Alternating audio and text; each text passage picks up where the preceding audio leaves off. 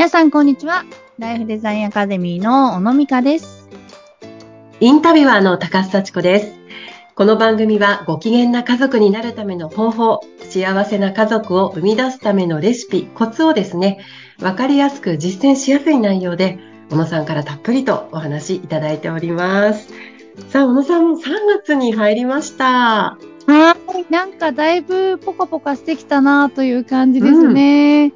ねえ、本当に、ちょっと前はね、こう、寒かったり暖かかったりみたいな感じですけれども、これからね、どんどんこう、暖かさがね、うどんどん増えてくるような季節ですけれども、もう一つはいが3月というと、卒業、卒園。はい、そうですね。ねなんかそういう時期でもありますよね。はい。うちは今年は誰もそういった卒業卒園にかかる子供たちはいないんですけれども、はい、うん。深さん我が家もいないでです。す。あ、いない。そうですね。あの、それぞれ進級するっていう形ですかね。うん、うん、うん。まあのー卒業って言ってもやっぱり今のクラス、今の学年はね、ある種卒業みたいなもんなので、うんあの、節目という形でね、3月は結構、こう、そわそわしたりとか、まあ、こう、うんばたつくみたいな方たちも多いんじゃないかなと思います。あとはやっぱり、こう、社会人の方だと、ね、転勤とか、ね、あの、うん部署替えとかで配置換えなんとかあったりする時期でもありますよね。うん。うん。そうですね。皆さんだからちょっとこう環境が変わる方が結構ね、多い時期なのかなってはいいう感じですよね。そうですね。なんか、うん。環境が変わる、多分こう、本当に大きく環境が変わるっていうのは4月からだと思うんですけど、はい。やっぱりその、心の中の、まあ、環境の変化みたいなのは、実はね、この3月ぐらいから始まっていて、うんね、あのーまあ、こう、終わるものと始まるものの狭間で、気持ちがうん落ち着かない時期だったりもするのかな、なんて思うんですよね。確かにそうですね。うん。こう子供って考えると、こう進級するだけでもね、ちょっとクラスが次どうなるのかなとか、ねそう先生誰かなとか、ね、仲いいお友達と一緒になれるかなとか、そんなうんうんね、ここ、そわそわした感じが、やっぱり子供からもね、感じますよ、はい私も。うん。そう。まあ、親もそうですよね。先生次誰なんだろうみたいな、すごく気になったりとかして。はい。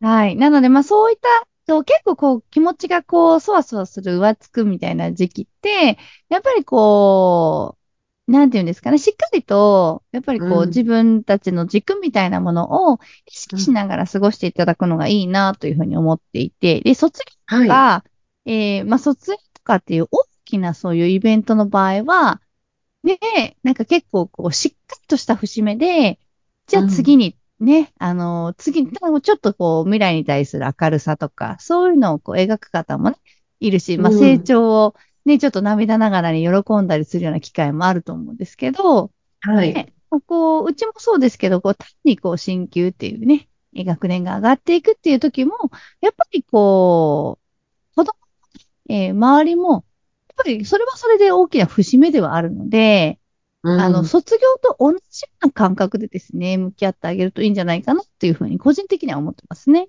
うん。なんかこう、子供がこう、そわそわしてたりした場合に、こう、なんかこう、いい声かけみたいなのってあるんですか？そうですね。まずは、うんあの、今をすごくやっぱり大事にしてほしいっていうのがあって、はい。だからどうしてもやっぱり新生活ってなると先のことにこう気を取られてしまってですね、まだ起こってもいないことに不安になったりとか、そわそわしたりとかししてしまうと思うんですよ。はい。うんすごくよくわかります。そうそう。おないので、なんか、いつそれそわそわしてもしょうがないよねみたいなところはうん結構あると思っていて、うん。うん。で、こう、今何か本当に、えー楽しいことはないのとか、今困っていることはないのとか、その、今のクラスの好きなところはどことか、えーうん。今の先生のどんなところが素晴らしかったとかですね。まあ、こう、今の自分の環境をしっかりとこう味わうというか感じる、うん。そういう、こう、声掛けとかですね、えー意識づけみたいなのをしてあげると、あの、その中で、今の環境の中で課題だったりとか、まあ、ちょっと自分が嫌だなと思ってることだったりとかっていうのも、まあ、おそらくね、あの、あると思うんですよ。うん。あの、その部分は、え学年が上がったりとか、クラスが変わった時に、えー自分がどう振る舞うことで、そこをね、こう、良くしていけるのかな、みたいなところを、あの、この学年が変わる節目だからこそ、話をしてほしいな、っていうふうに思っていて、うん。うんで、あの、私はですね、あの、夫婦のね、結婚記念日は、こう、夫婦の決算日ですよっていう話をさせていただいていて、はい。あの、まあ、今年1年どうでしたか？来年どうしますか？っていうのを結婚記念日にお話をしてくださいねっていうことを結構言ってるんですけど、うん。親子の場合はこの3月というタイミングが、まあ、それに当たるのかななんていうふうに思っています。うん。うん。うん。だから、まあね、3年生、4年生、えーだとしたら、まあ、この3年生というね、1年はどうでしたか？と。はい。ね、何が一番楽しかったですか？みたいなね。そういったこう、今まで過ごしてきた日々の中でこう振り返って素晴らしかったことと、えー自分がどんな風に成長したかとかですね。うん。あのーなんだろうな、やっぱ忘れちゃうんですよね。いろんなことを多分経験してるし、大きくなってるし、で、親御さんってやっぱり今の子供の足りないところを見る癖があるので、ありますね。耳が痛いです。気になっちゃうんですよね。うん。そうで、やっぱりね、あのー次の学年に行ってこの子大丈夫かしら？みたいな。いや、でもその前の学年でね、多分、すごいたくさんできるようになったことがあるんですよ。う。うんん。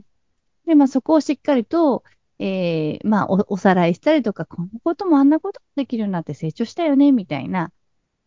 うん。そういう、あの、まあ、卒業式とかの時って結構そう、そういうね、あんなに小さかったのね、うんみたいな感じで、みんな見ながら涙したりすると思うんですけど、この1年間ってやっぱ子供にとってはすごく、あの、すごい成長していく期間だと思うんですよね。いろんなことを吸収して。うん。うん。はい。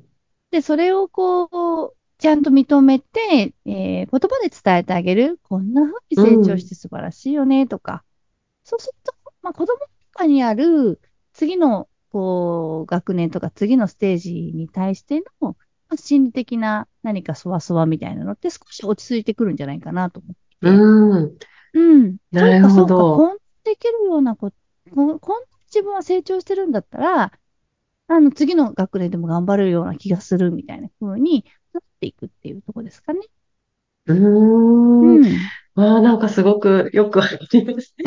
あの、ちょうど私、娘が3年生から今度4年生になるんですけど、はい、はい。3年生の4月から、あの、この3月までの1年間って、うん、あの、まあ、女の子なんですけどね、はい。すごいなんかこう、お姉さんになったなっていう、親から見てもそういう時期で、うん、なので、こうなんか、こう友達関係で悩むことも増えたには増えたんですけど、まあそれも成長の証かなと思って、だからうんちょっとね、あの、時間を作って話聞いてみたいなと思いました。それでね、あまた子供が落ち着くんだったらうん、うん。いいですよね。あの、すごくそわそわしてるんで、今。だからなんか成長を喜んでもらえるということは、えーうん自立ってつながっていくわけですよね。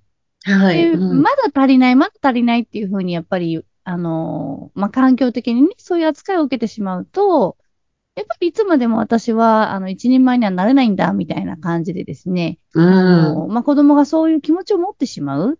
でそれは非常にもったいないし、いつかはやっぱり自立していただかないといけないので、ううん、ん。もちろんできないこともあるけど、この一年であなたはこんなに成長したよねっていうことを、まあ、ちゃんとうんこう親が承認するっていう、まあ、そういう時間をね、ぜひ持っていただいて、まあ、あのうん家庭内鍼灸式じゃないですけど、症状とか作ってあげて、ね、うんこの一年間頑張った、頑張ったでしょ、成長したでしょ、みたいなお祝いをね、してあげても、うん。あの、それはすごく子供にとっては自信につながるんじゃないかなと思いますね。うん。そうですね。こう別に卒園、卒業だけじゃなくてもね、こうちょっと家族で、あ、おめでとう、3年生よく頑張ったね、次はうん。4年生また頑張ろうねって言って、ね、はい。ちょっとこうケーキかなんか買ってお祝いしてもいいですよね。うん。いいと思います。ね、あとそのね、うん。新しく習い事とかをね、えーうん。4月から始めようかなとか、塾にね、行ってみようかなとか、いこう、うん親としてもなんかこう、し新しいことをっていうふうに考えていたりもすると思うんですけど、意外とそ子供というところで話が進んでいたりするケースもあってですね。おー。うん。まあ、塾に行かそうか。ごもうすぐね、こう、高学年になるから塾に行かそうかとかですね。はい。あの、こういう習い事をさせてみようかみたいうん、こう子供とは別のところで話が進んでるって ありますよね。うんうん、親がこう勝手に決めちゃうみたいなところも、なんか子供にとってはね、はい、まあでも子供は親の期待に応えたくてね、あの、過ごしてる部分もあると思うので、うん、いや、それはって思っても、なんかあんまり 嫌だと言えないようなね、そういうお子さんもいたりするのかなと思うので、うん、その進級のタイミングでね、あの、次の年にチャレンジしてみたいことはあるとか、うん、こうやろうと、こう、まあ、次の年だからこそ自分がなんかやれそうだなと思うことはあるみたいな感じで、子供がこう内側にあるものから、そういったあの習い事、まあ勉強頑張りたいって言えば、ね、うん、塾も考えてもいいかもね、という感じで、そうすると親の意思と子供の意思が揃ってくるので、はい。うん、あの、反抗期と呼ばれる時期に入った時に、まあそこにハレーションが起きづらいっていうのがありますね。うん。うん。話を聞いてもらっていたっていう子供がこう感覚になるとね。はい。確かに、そうですよね。認めてあげるっていうのがね、なかなか難しいですけど、でもそれが大事ですね。うん、うん。やっぱり子供が決めたこととか、子供が感じたことを、まあ、どれだけこう、尊重できるかっていう。うん。まあ、それを実際、その通りにね、あの、応援できるかどうかは、きっとそのご家庭の状況によって違うと思うんですけど、そのお子さんがそう感じているっていうことを尊重することはできると思うんですよ。はい。うん、あなたはそういうふうに感じるんだね、そうかそうかっていうふうに、受け取ったことができると思うんですよね。まあそれは、ちょっと今のうちでは難しいのよって、言わなくてはいけない、あの、事情もあったりするでしょうが、うん、気持ちはそうなんだねっていうことを受け取ってあげるだけでも、子供はね、あの安心しますし、こう、報われるというか、あ言ってよかったなって思うと思うんですよね。うん。うん、そうですね。うん、いや、3月に入りましたので、ね、まだ1ヶ月ありますから、はい、皆さん、ちょっとそういった時間、作ってみていただけたら嬉しいかなと思います。はい。さあ、このポッドキャストの説明欄には、小野さんのメルマガのご案内掲載されています。もっとお話聞いてみたいという方は、ぜひご登録お願いします。それでは、今回のお話はここまでとなります。小野さん、ありがとうございました。はい、ありがとうございました。